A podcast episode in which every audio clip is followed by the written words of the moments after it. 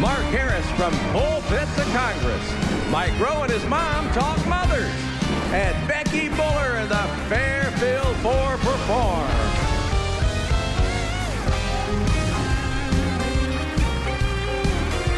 That's Trey Corley and the Music City Connection. And I'm your announcer, Keith Bilbrey.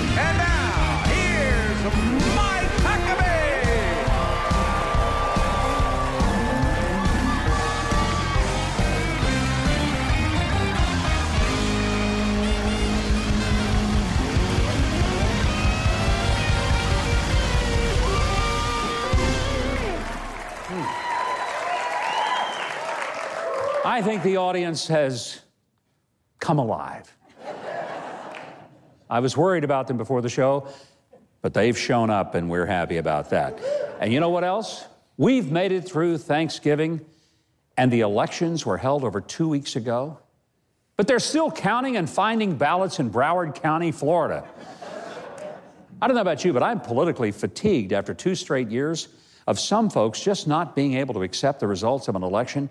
And it seems to take discovering new votes, counting some more than once, or accepting votes from people who aren't citizens, or who've been dead for years, or who voted in several places to get the des- desired results. I think it's time to get the Christmas decorations up. It's time to send the Christmas cards and start ordering gifts and take a real break from the contentious world of politics. Hey, I love politics because I love my country. And I know that our political system is the vehicle to enact policies that can make a difference in people's lives. I mean, I'd love to see poverty eliminated in my lifetime right here in the U.S. I really would. I'd love to I'd love to never hear of another child or spouse being battered and abused.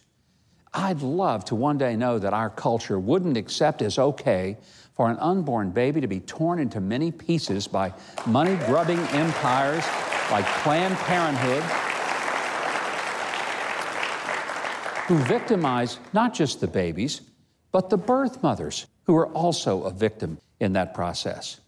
Hey, I'd love to see every school a place where a child could learn regardless of whether he or she is rich or poor, black or white, or male or female. And I'd love to know that if a person gets cancer or has a child with a developmental disability, there would be access to affordable treatment, and that a family wouldn't have to become destitute and lose their home and their last dime before they had any help. I'd love to see every neighborhood safe from random shootings, drug users on the streets, and from just filth. I'd love to know that every single veteran who ever served this country would never be homeless and ever have to cope with PTSD alone and in the streets. I would be thrilled if the news media just gave us the unbiased facts and let us make up our own minds as to what it means to us. And it would really make my day if people using social media would get a sense of humor if they would stop being phonies who pretend that they are offended by everything, and if they wanted to say something, then I wish they would have the guts to say it on the record and put their real name behind it and not hide behind some wimpish, cowardly, silly fake name. Yeah, I'd love to see entertainers and athletes perform and play without feeling obligated to lecture me and belittle me for my political views or my faith. And I'd be ecstatic if folks in Washington would solve some real problems rather than ignore the elections and try to overturn them with phony investigations and accusations. But But for those things to happen, we've got to become involved in politics and elect the best people who will work to create policies and laws that will empower people with good jobs and a decent education, a safe community, clean water and air, and a government that treats everyone the same, whether they're Democrat or Republican. So I'm glad the elections are finally over. I really am. But the work to make America even better is never going to be over. So we need to keep praying, keep thinking, and keep voting. But let's not do it till at least after Christmas.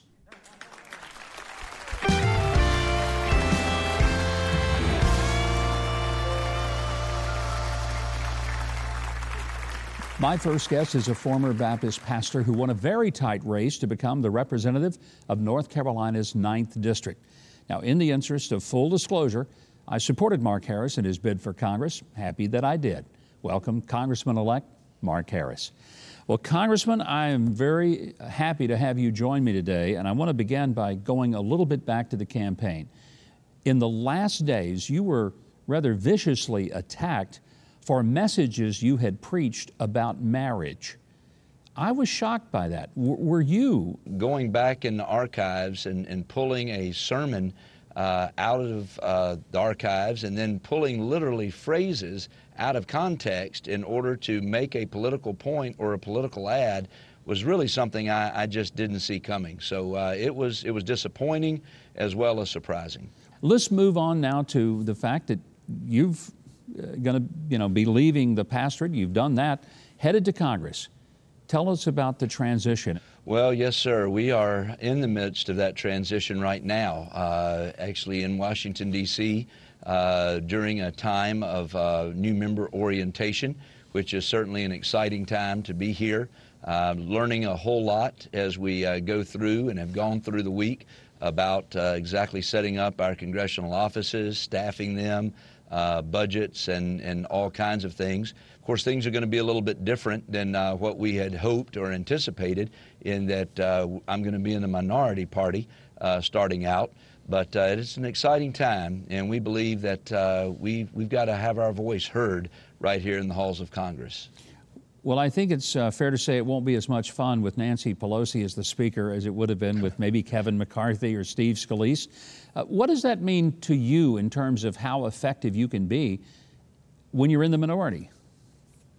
Well, I tell folks, you know, I ran for U.S. House of Representatives from the 9th District of North Carolina to represent the people of the 9th District. So whether I'm doing that from the position of the majority party or whether I'm doing that from the position of the minority party, that really is going to continue to be my first task. The president came in and campaigned for you on several occasions. Was that a net help, uh, neutral, or did it hurt your campaign?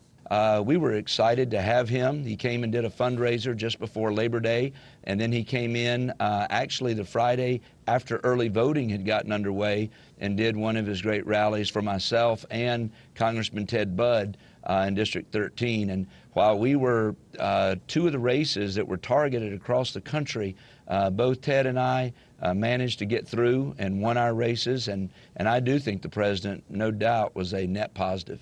You were attacked in the campaign for your faith. Some people would uh, maybe suggest that you need to just leave your faith in North Carolina, not take it with you to Washington. I don't intend to change who I am.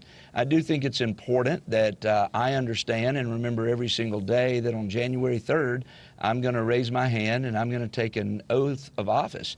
And that oath will include to uphold and defend the Constitution of the United States of America. Congressman, I have heard you speak of the powerful impact of your father upon you, your life, and some things he said to you. We only have about a minute left, but I'm wondering if in that minute you could condense that because I think it's a very powerful reflection.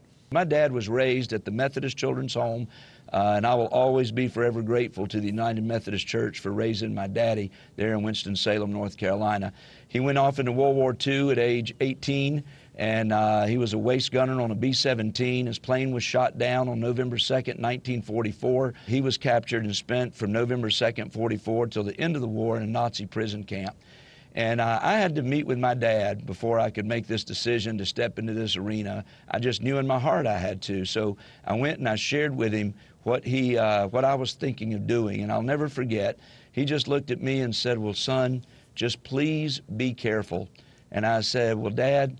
to hear that from you uh, is a little bit of a shock because the greatest generation always said that it's not about me, but it's about all of us and what's best and right for the nation.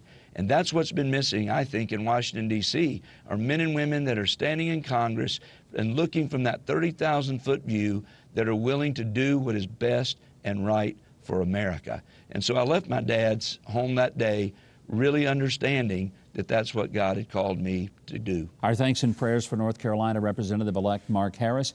I'm sure he's going to be thinking of Daniel in the lion's den as he prepares for life in Washington. You can keep up with him online at markharrisforcongress.com. Take it away, Keith. Well, coming up, the stunt comedy of Max Winfrey and TV favorite Mike Rowe and his mom. Plus, a performance by Becky Buller and the Fairfield Four. There's lots more Huckabee on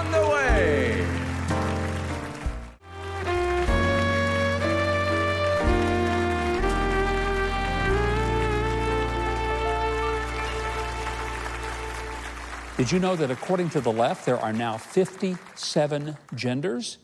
Now, is this just lunacy or a concerted effort to increase government power over the most intimate areas of our life? My next guest addresses that question and many more in her new book, Love Thy Body, answering hard questions about life and sexuality. Please welcome best-selling author and professor Nancy Pearcey. Nancy, I'm so happy to have you here. Thank you. Your book talks about things that a lot of people are afraid to even mention because we're living in a very politically correct world. So tell me, what is the most important message out of Love Thy Body? And so in Love Thy Body, I cut through the politically correct slogans and uh, give an expose of the secular liberalism that is being aggressively promoted in schools, Hollywood, media, politics. And in the process, I show people how they can um, debunk the negative stereotypes that are so common. You're hateful, you're bigoted, hmm. and instead reach out to people with a positive message. In the book, you say that secular liberalism destroys human rights. Give us some examples, and let's, let's start with abortion. Right. Most professional bioethicists today agree that life begins at conception. The evidence from science, from genetics and DNA, is just too strong to deny it. But their stance is summed up by a recent article that was titled, So What If Abortion Ends Life? What they're saying is, as long as the fetus is merely human, it's just a disposable piece of matter. Mm. It can be killed for any reason or no reason. In other words, merely being human is not enough for human rights. What is the common thread that links uh, things like abortion, homosexuality, uh, other issues like euthanasia? They all depend on a secular liberal ethic that devalues the body, hence the title, Love Thy Body. So let's take homosexuality. No one really denies that on the level of biology, physiology, anatomy, chromosomes, males and females are counterparts to one another. That's how the human sexual and reproductive system is designed. To embrace a same sex identity, then, is implicitly to contradict that design. It's to say, why should my body inform my identity? Why should my biological sex as male or female have any say in my moral choices? This is a profoundly disrespectful view of the body. We're told we're on the wrong side of history to believe that marriage can only be between a male, um, a male and a female. Christians have always been on the wrong side of history, but that's why they changed history. it was Christianity that changed the world because it stood against the traditional ethic of the ancient Roman and Greek world. We should never say Christian ethics are traditional.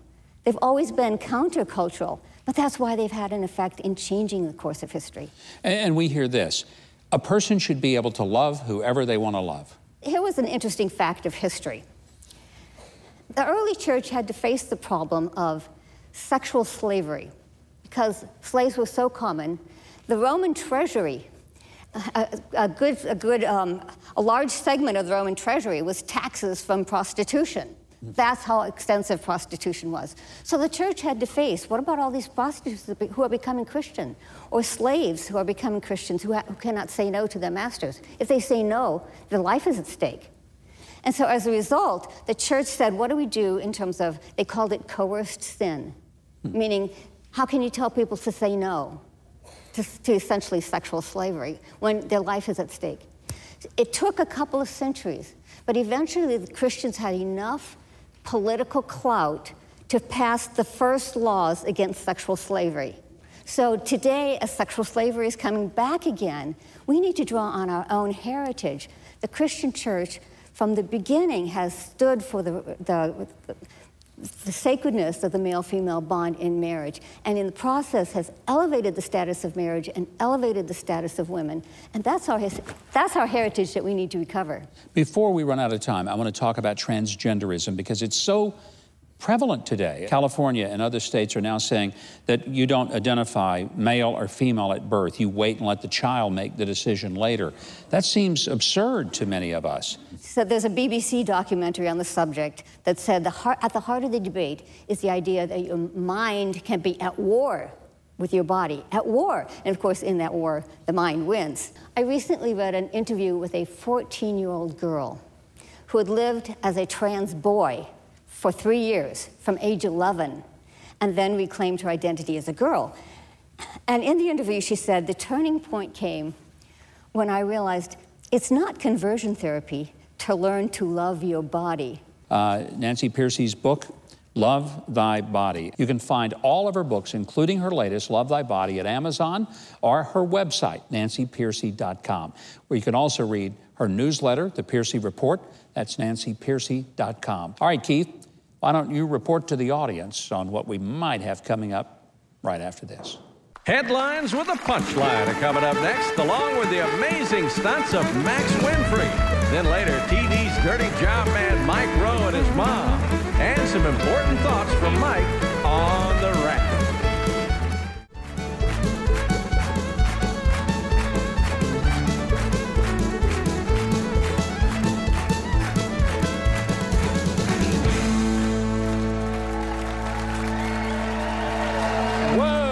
a little hoedown. But as I look over there, I realize that Trey has pulled a fast one on me. Hey, Trey, we got a new member of the band over there you didn't tell me about? Absolutely. Well, you know, we heard that Becky Buller was going to be singing tonight. Yeah. And she's also a killer fiddle player. So no she kidding. agreed to sit in with us tonight, and it's very much a pleasure to have her. She's a very cool lady. I say you are right. You know, very, very right. We think the Music City Connection is about as fine a band as you'll ever hear anywhere in the country. And we say that with all objectivity. But tonight they're even better because they got Becky with them, and we're thrilled to have her here. All right, can you imagine a book that actually brings people together, ranging from Van Jones on CNN all the way to Tony Perkins of the Family Research Council, from Tony Orlando to Steve Doocy? They all endorse the book Rare, Medium, or Done Well. Guess who wrote it? I did. That's right. It's my brand new book, and it is available at bookstores, Amazon, and you can get autographed copies at mikehuckabeebook.com. Now, relax. It's not a political book. It is a book of inspiration and how to make the most of your life. I think it's a great gift book for Christmas or just because you care about others. And with thoughtful questions at the end of each chapter, it's a great book for your Bible study, small group, or men's or women's group. So I hope you'll check it out. Rare, medium, are done well. Well, from the world's stinkiest fruit to an alligator in the hot tub, I smell the aroma of news on a segment that we call In Case You Missed It.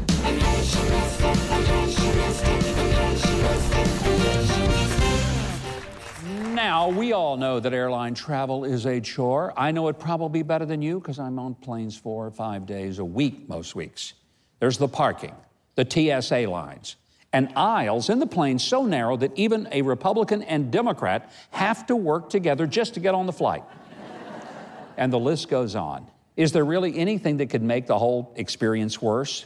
Well, how about a cargo hold emitting a smell that had passengers asking, what died on this plane? Passengers on a scheduled flight to Jakarta were overwhelmed by a stench that can only be described as a cocktail of garlic, Limburger cheese, and a splash of dirty gem socks. Ugh. Our audience is just gasping. What was the culprit? Durian, the undisputed champion of the stinkiest fruit on earth. The Indonesian airliner had several thousand pounds of the thorny fruit in its cargo hold. Apparently, durian is an acquired taste. That's an understatement. But it sounds more like an exotic disease that you come down with to me. In fact, the late Anthony Bourdain once said of the after effects of eating durian that it left a smell like you've been French kissing your dead grandmother. Ugh. I don't even want to say that ever again. Let those words never come out of my mouth again. The odor on the plane was so horribly pungent that protesting passengers almost came to blows with the flight attendants. Wonder if they were going to serve it as an in flight snack along with a gas mask. Well, passenger Amir Zidane eventually helped save the day by leading everyone on board in a chant Who on this plane wants to fly? Which was answered with a resounding, Not us, by all the passengers. The airline capitulated and the flight was delayed over an hour as they deboarded the passengers and removed the offending fruit. Now, the moral of the story, friends don't count your durian before they're hatched. Did you get that? The fruit was kept behind the hatch that leads to the cargo hold. Okay, so that joke stinks. I got it.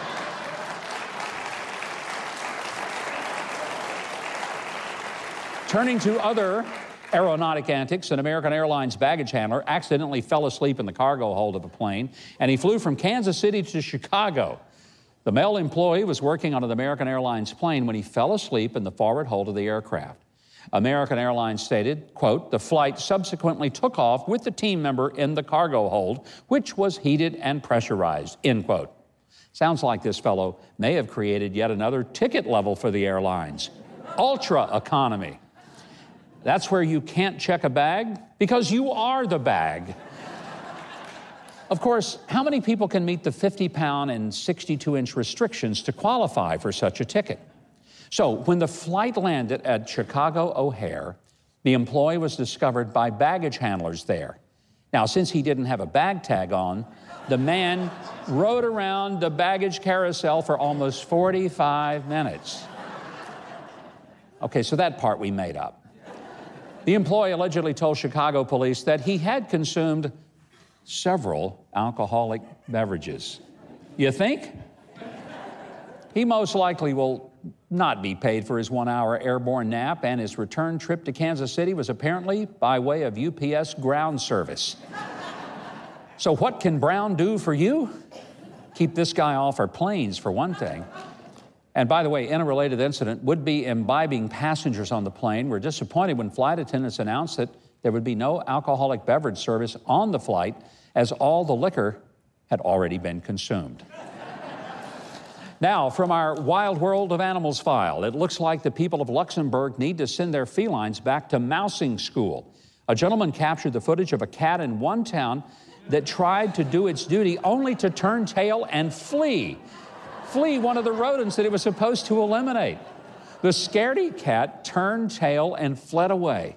The emboldened rat was in hot pursuit. Now, Luxembourg is the least likely place in the world to be shot. But who would have thought of this kind of rat a tat tat?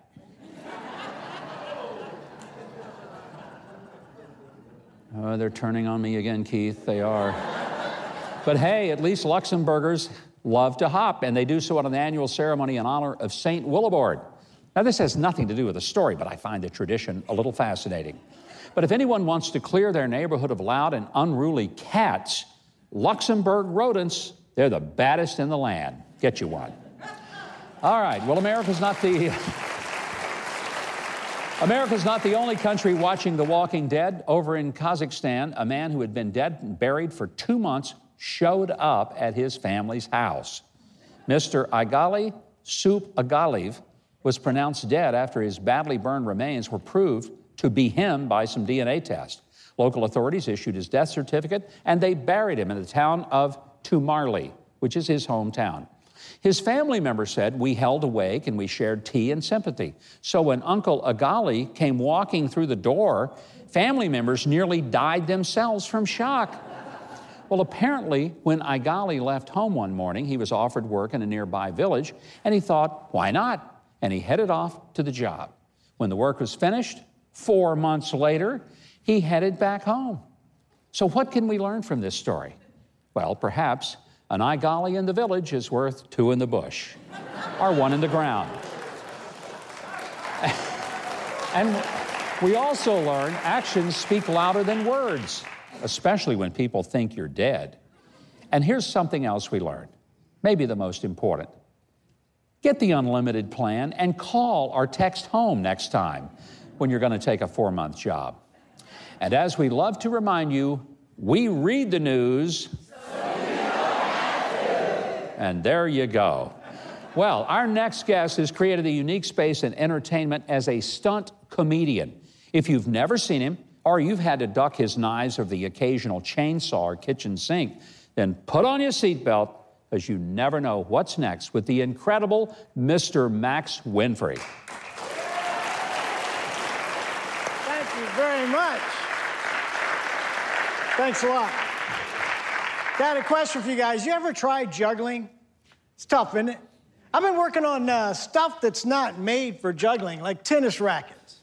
Now, here's a tip. If you're gonna try this yourself, work on flipping them without smacking yourself in the face.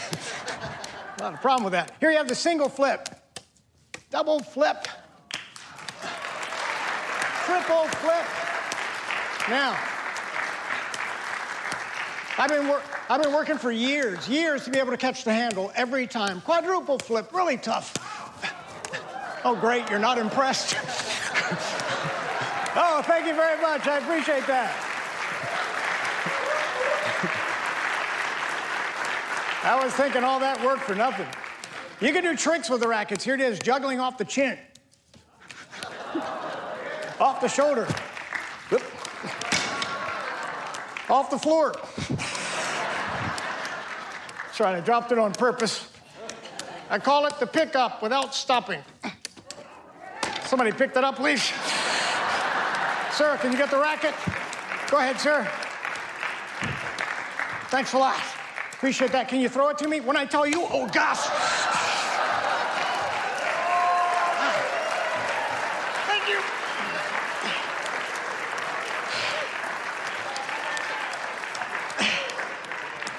Bullseye. Well, that concludes our audience participation. Here's a tough one under the leg.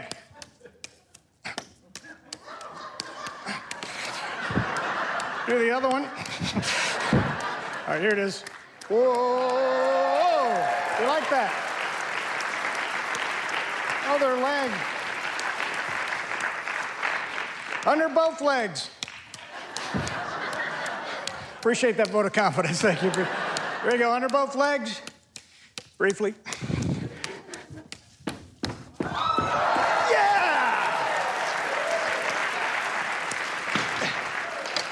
I got it, sir. Please keep your seat. Here's a cool trick. I don't have a name for it, but it makes me look good. And if you speed it up, it looks like this. Hey, there it is. Three racket juggling.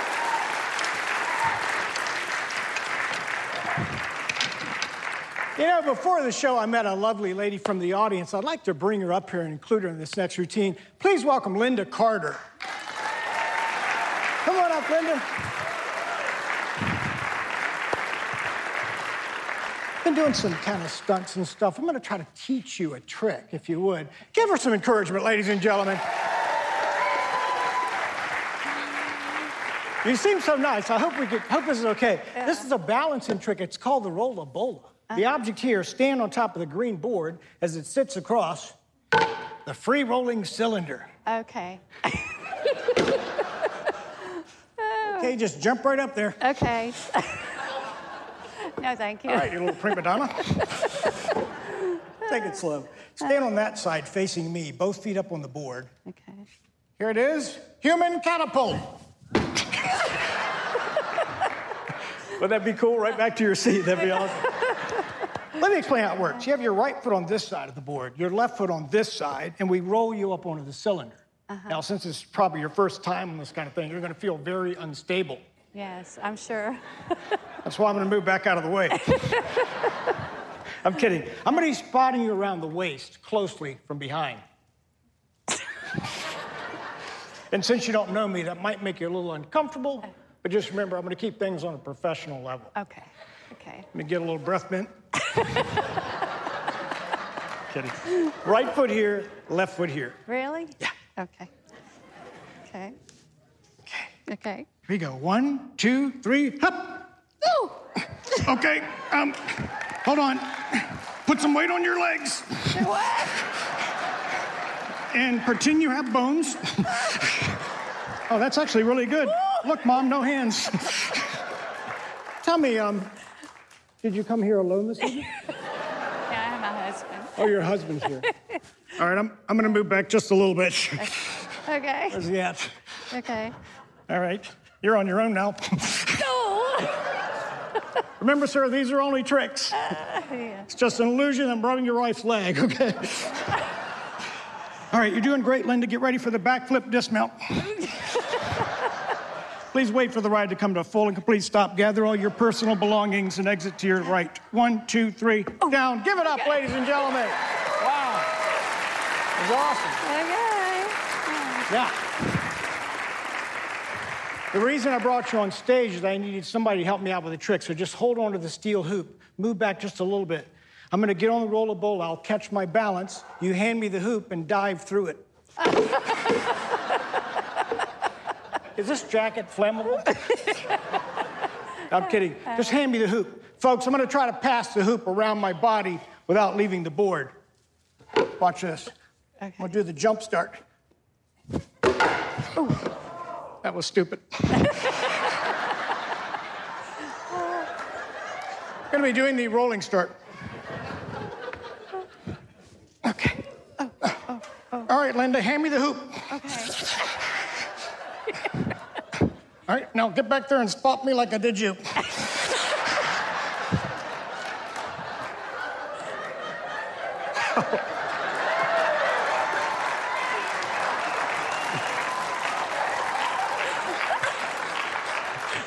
Another satisfied customer. Where's your husband at? How are we doing, sir? All right, don't squeeze the Charmin. All right, just. Here it is, folks. Passing the hoop around my body without leaving the board. Uh-huh.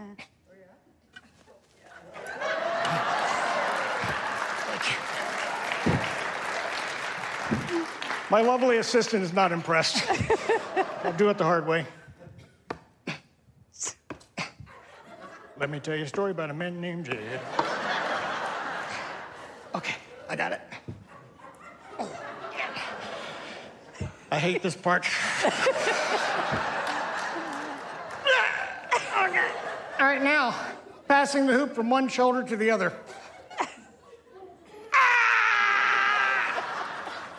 Man, you ever have a major wedgie before? Talking continental divide. All right, who took the big hoop? All right, I'm, I'm gonna go south.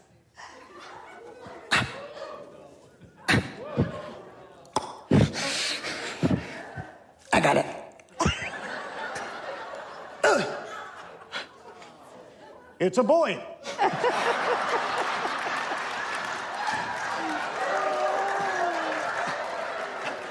Oh man, darn it. I gotta go to the bathroom. Uh, Houston, we have a problem. Psst. Linda, Linda, could you give me, could you give me a hand, please?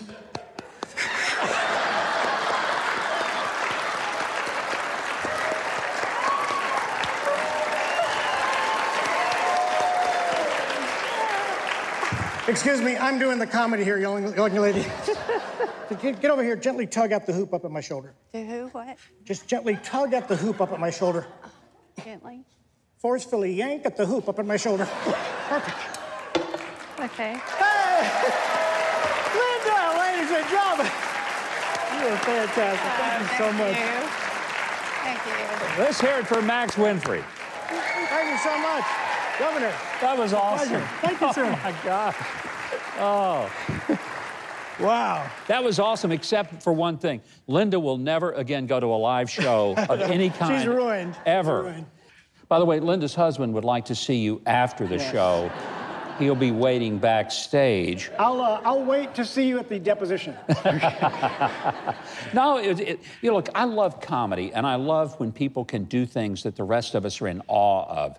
You use this, though, as a means not only of entertaining, but of, of really helping people to kind of understand what makes you tick. What does make you tick?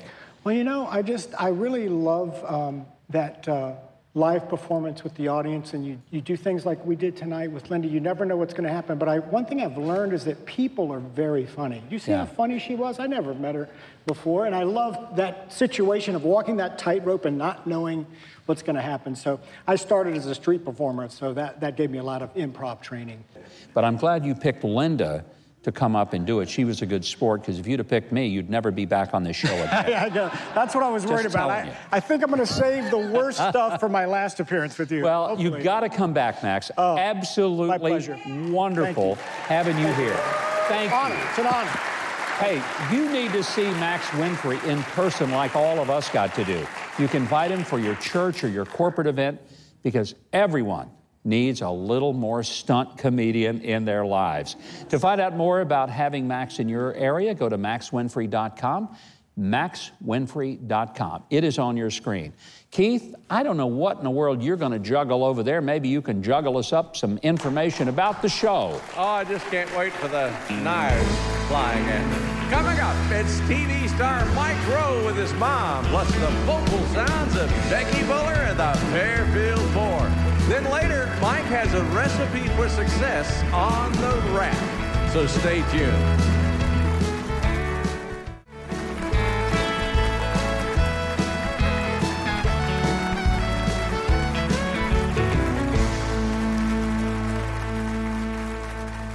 My next guest has his own show Saturday nights on TBN, but he's no longer the biggest celebrity in his family.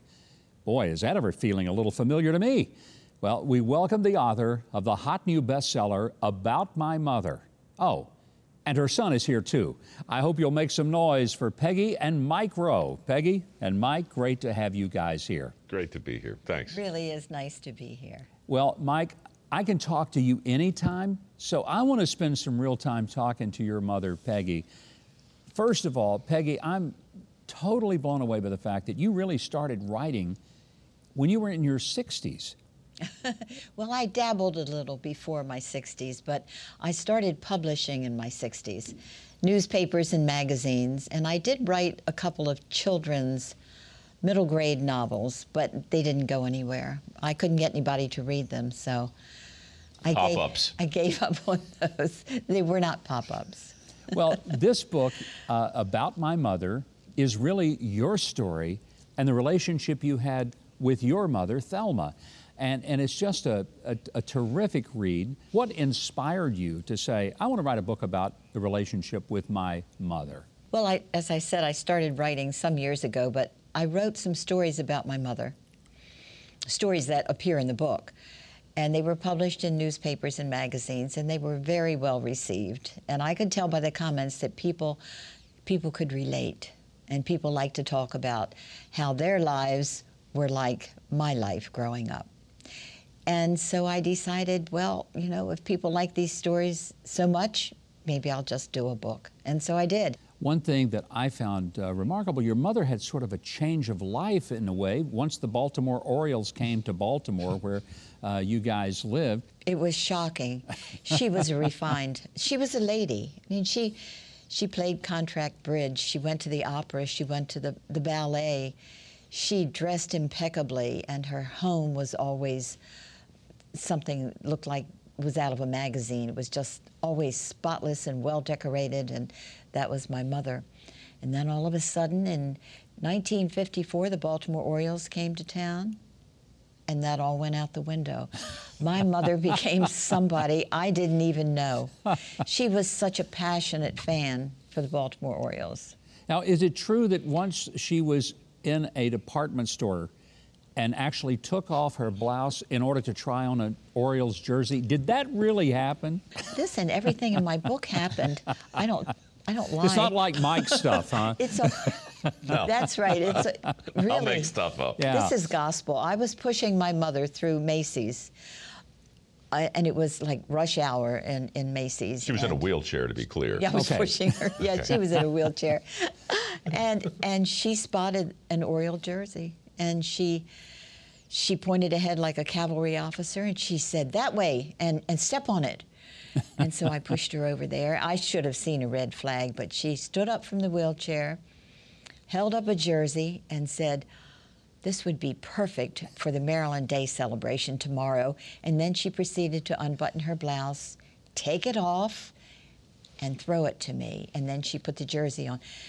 But she stood there in her underwear for several minutes before she could, um, you know, negotiate the jersey. It was very embarrassing.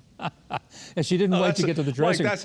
that's- that, that- she knocks she knocks a mannequin down after this. the bald head comes off the mannequin and Oh, rolls no. down the aisle of the Macy's, and customers scatter because the woman in the bra appears to be on some kind of rampage. Uh, it's, it was a good moment. And she said to me, Nobody's interested in a 90 year old woman in a bra. Turns out they are. yep. So, Mike, at what point did you encourage your mother to put all these stories into a book?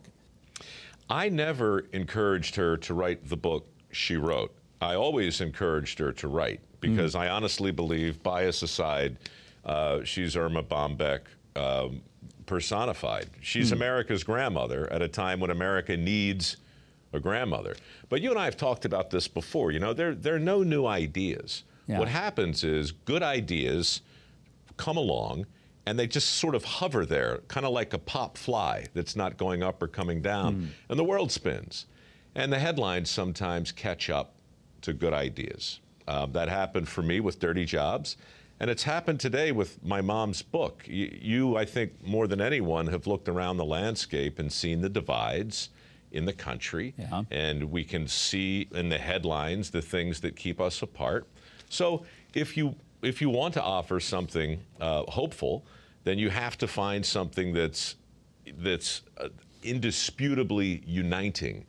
Motherhood is up there, along with work, Yeah. you know, and along with a few other things that I think we would all agree are, are virtues. She tapped into it, and Facebook and the and the country are catching up to her.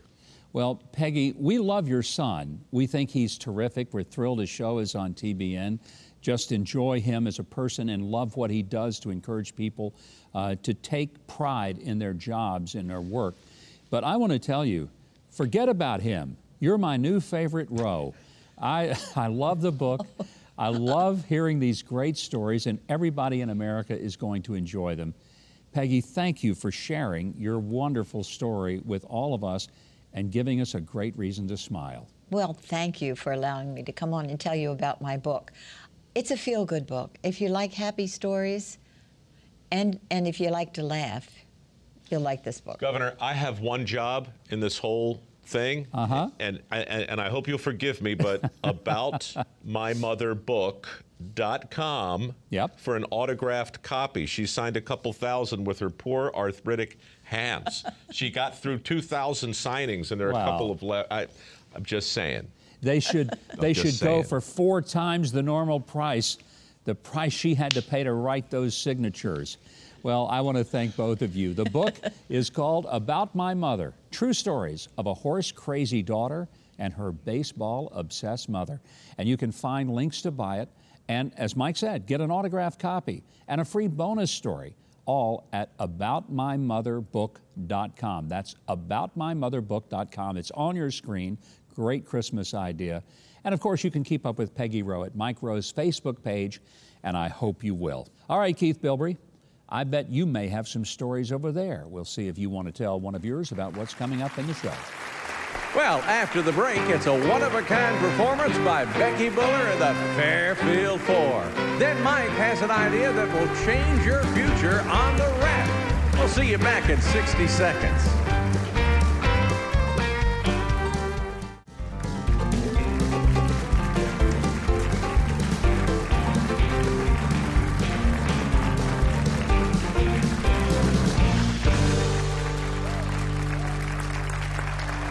Well, my next guests are a unique combination of two great American art forms. One is a multi award winning bluegrass fiddle player and vocalist, and the second, a Grammy award winning gospel group that started here in Nashville all the way back in 1921. For those of you who do math, that's 97 years ago. So please make welcome Becky Buller and the Fairfield Four. Great having you guys here. Thank you. Good to be here. Now, let me just say, it's pretty evident that the four of you uh, were not back there in 1921.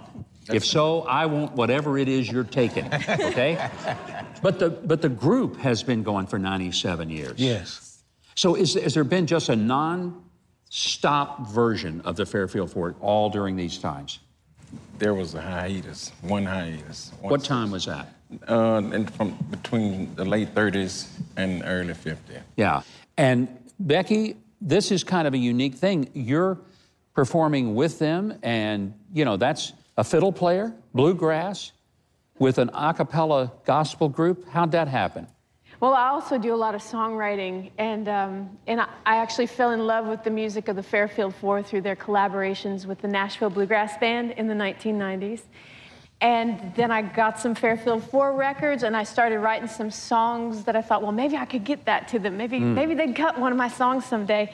And then a year ago, they agreed to cut this song with me for my new record, and I'm so grateful they did. Before these folks cut loose and sing, I want you to be sure and visit BeckyBuller.com. Discover her amazing bluegrass music.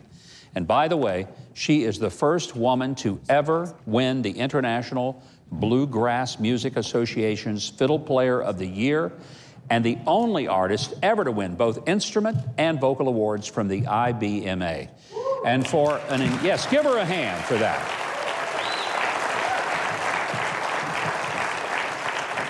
And for an incredible treat, visit the Fairfield Four for their music and concert schedule at thefairfield4.com. Now, ladies and gentlemen, please make welcome Becky Buller and the Fairfield Four.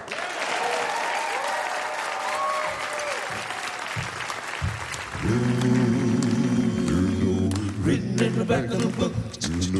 Written in the back of the book. Written in the back of the book. Written in the back of the book.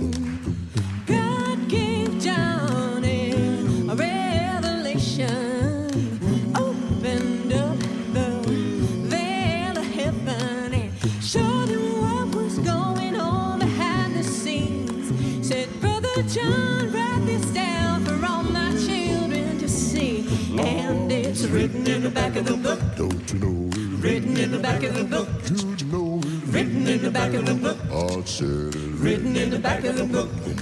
Behold, I stand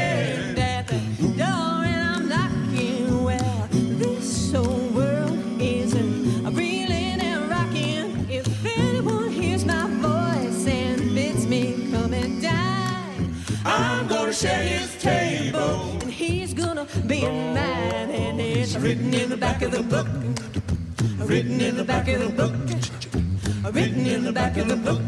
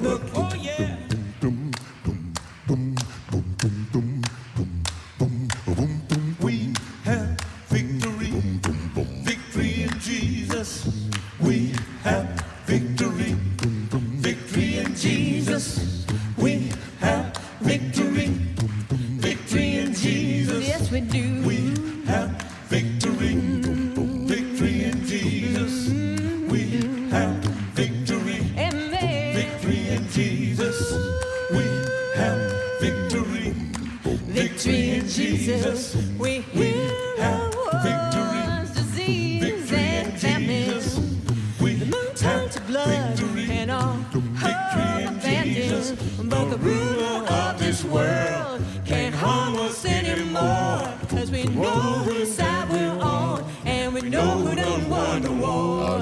It's written in the back of the book. Don't you know it's Written in the back of the book. You know it's Written in the back of the book. I said it. Written in the back of the book that we have victory. Victory in Jesus. Death cannot harm us.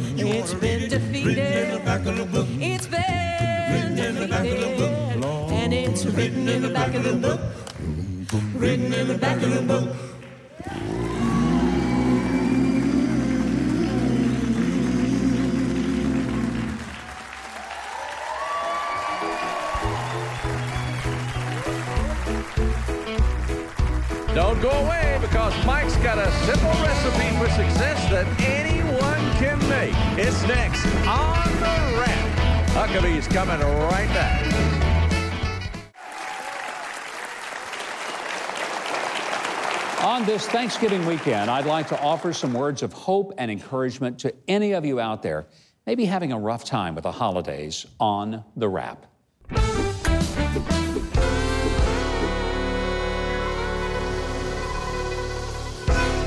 Well, during this Thanksgiving Day weekend, I hope you and your family are having some great time together with an abundance of delicious food, maybe some football games, but most of all, some time to reflect and be grateful for God's blessings.